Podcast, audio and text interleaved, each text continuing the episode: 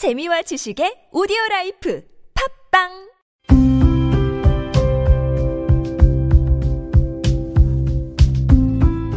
칼럼을 읽어드립니다.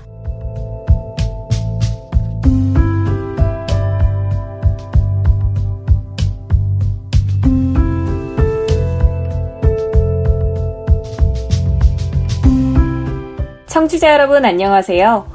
6월 23일 일요일 칼럼을 읽어드립니다. 캐스터 최유선입니다. 칼럼을 읽어드립니다에서는 여러분과 같이 고민하고 장애계 최신 정보를 담은 글을 골라 전해드리려고 하는데요. 그럼 바로 오늘의 첫 칼럼 만나볼까요?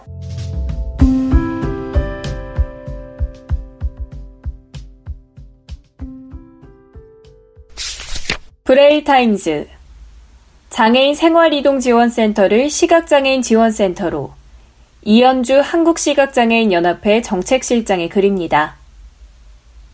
지난 4월 23일 국회 도서관에서는 한시련, 이명수, 기동민, 최도자 의원이 공동으로 시각장애인 복지전달책의 모형 모색을 위한 토론회가 개최됐다.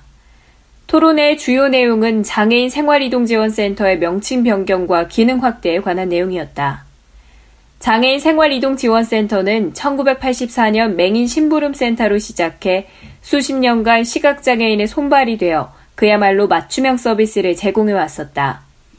그러나 센터가 지방이양 사업으로 분류되고 흔히 장콜이라고 하는 특별교통수단이 설립되면서부터 시각장애인 이외의 장애인들에게까지 이용 대상이 확대됐다. 더 나아가 중복사업이라는 미명 아래 통폐합을 운운하는 공무원, 지방의원 등이 나타나고 있는 실정이다. 센터는 최초 설립부터 현재까지도 단순한 이동 지원 수단이 아닌 도어인 도어, 서비스를 제공하는 복지 시설이다. 도어인 도어 서비스 이해가 부족한 공무원이나 지방의원들은 센터가 시각장애인만의 시설이 아님을 주장할 뿐만 아니라 특별 교통수단이 일반적 이동 지원을 제공하는 것처럼 센터도 그러한 기능만을 제공하고 있는 것으로 판단하고 있기 때문에 중복 사업 운운하는 것이다. 이러한 현상이 발생하고 있는 것은 그동안 안이하게 대처해온 우리들의 자세도 큰 몫을 하였다고 생각한다. 아직 늦지 않았을 뿐만 아니라 이제 시작이다. 시각장애인 복지 인프라가 열악하고 65세 이상 고령 시각장애인의 수가 전체 시각장애인의 절반을 육박하고 있는 현실에서 시각장애인의 욕구를 충족하고 도어 인도어 서비스를 지속적으로 제공하기 위해서는 센터의 탈바꿈이 반드시 있어야 한다. 현재 명칭은 정부나 단체 등에서 실시하는 공모 사업에 응할 수도 없을 뿐만 아니라 시각장애인에게 필요한 서비스조차도 제공하기 어렵다. 2019년 장애인 복지시설 사업 안내 개정을 통해 센터의 사업 범위를 넓혀놓긴 했지만 결국은 시각장애인만의 서비스를 제공할 수 있는 환경은 아님을 분명히 인지해야 할 부분이다. 센터가 시각장애인의 복지 전달 체계가 되기 위해서는 수어 통역센터나 발달장애인 지원센터처럼 법률 개정을 통하여 시각장애인 지원센터로 명확히 하고 그 기능 역시 재활교육, 재활상담, 재활정보 제공 등 미니복지관의 역할을 할 수 있도록 개정되어야 한다. 이번 토론회를 시작으로 우리 내부의 의견을 통일하고 한 목소리로 추진해 시각장애인의 진정한 복지 전달 체계가 되기를 바란다. 지금 여러분께선 KBIC 뉴스 채널 매주 일요일에 만나는 칼럼을 읽어드립니다를 듣고 계십니다. 에이블 뉴스 인생 뭐 있나 저지르는 거지 칼럼니스트 정민관 씨의 글입니다. 마크 트웨이는 인생을 돌아볼 시기에 다다르면 한 일보다 하지 않은 일이 많은 후회를 남긴다라고 했다.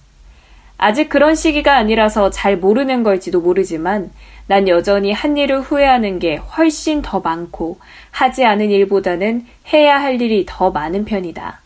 나이 50. 공식적으로 총각인 친구 녀석이 결혼을 하겠다고 선언하니 선언을 했다. 굳이 왜? 나를 포함한 기혼인 친구들 대부분이 이런 반응이었다. 녀석에겐 기대했던 반응은 아니었을 것임을 알지만 그래도 이런 반응이 기혼자의 입장에서는 당연했을지도 모르겠다. 인생이 늘 기대한 대로만 흐르지 않는다는 건 망고의 진리다.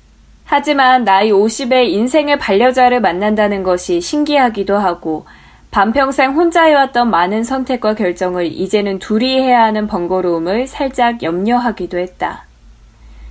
대학에서 체육학을 전공하던 내가 사고로 장애인이 되고 나서도 특별히 사무치는 외로움을 경험해보지 못했다. 주변에 친구도 여전히 많았고 몸은 불편했지만 열정을 쏟을 일이 있었다. 그리고 나밖에 모르는 아내를 만난 나로선 그런 불편함보다 사무치는 외로움을 견디기 어려웠을지도 모른다는 막연한 생각이 들었다. 친구의 결혼식 당일, 주례를 볼 나이에 사회를 보면서 인생은 역시 예측 불가라는 걸 다시 생각한다.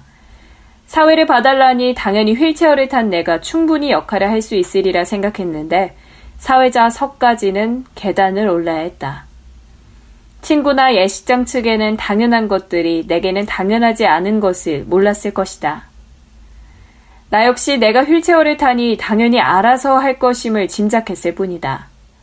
이런 나의 고행이 예식장 측에서는 좋은 경험이 되었다면 그것 또한 좋은 일이겠지.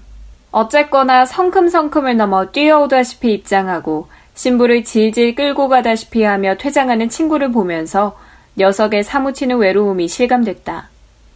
인생이라는 것이 살 만큼 살았을 때 돌아보면 대부분 후회만 남는다는 걸 잘 알고 있지만 그래도 한 일보다 하지 않은 일이 많지 않도록 될 수 있는 한 많은 일들을 저지르며 살고 싶다.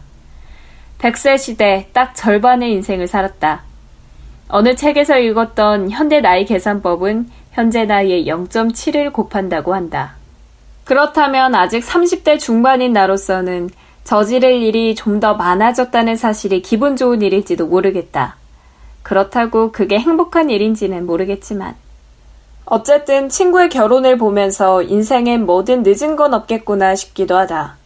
이 나이에 비장애와 장애의 경계를 좁히는 일이나 좋은 일 하는 사회복지사가 더 이상 필요 없는 세상을 만들기 위한 사회복지사로 사는 것 또한 흥분되는 일이다.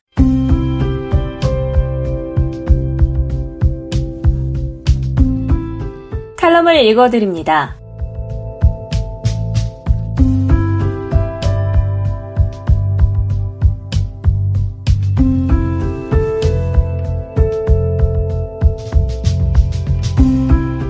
(6월 23일) 일요일 칼럼을 읽어드립니다. 오늘 준비한 소식은 여기까지입니다. 지금까지 제작의 이창훈, 진행의 최유선이었습니다. 끝까지 청취해주셔서 고맙습니다.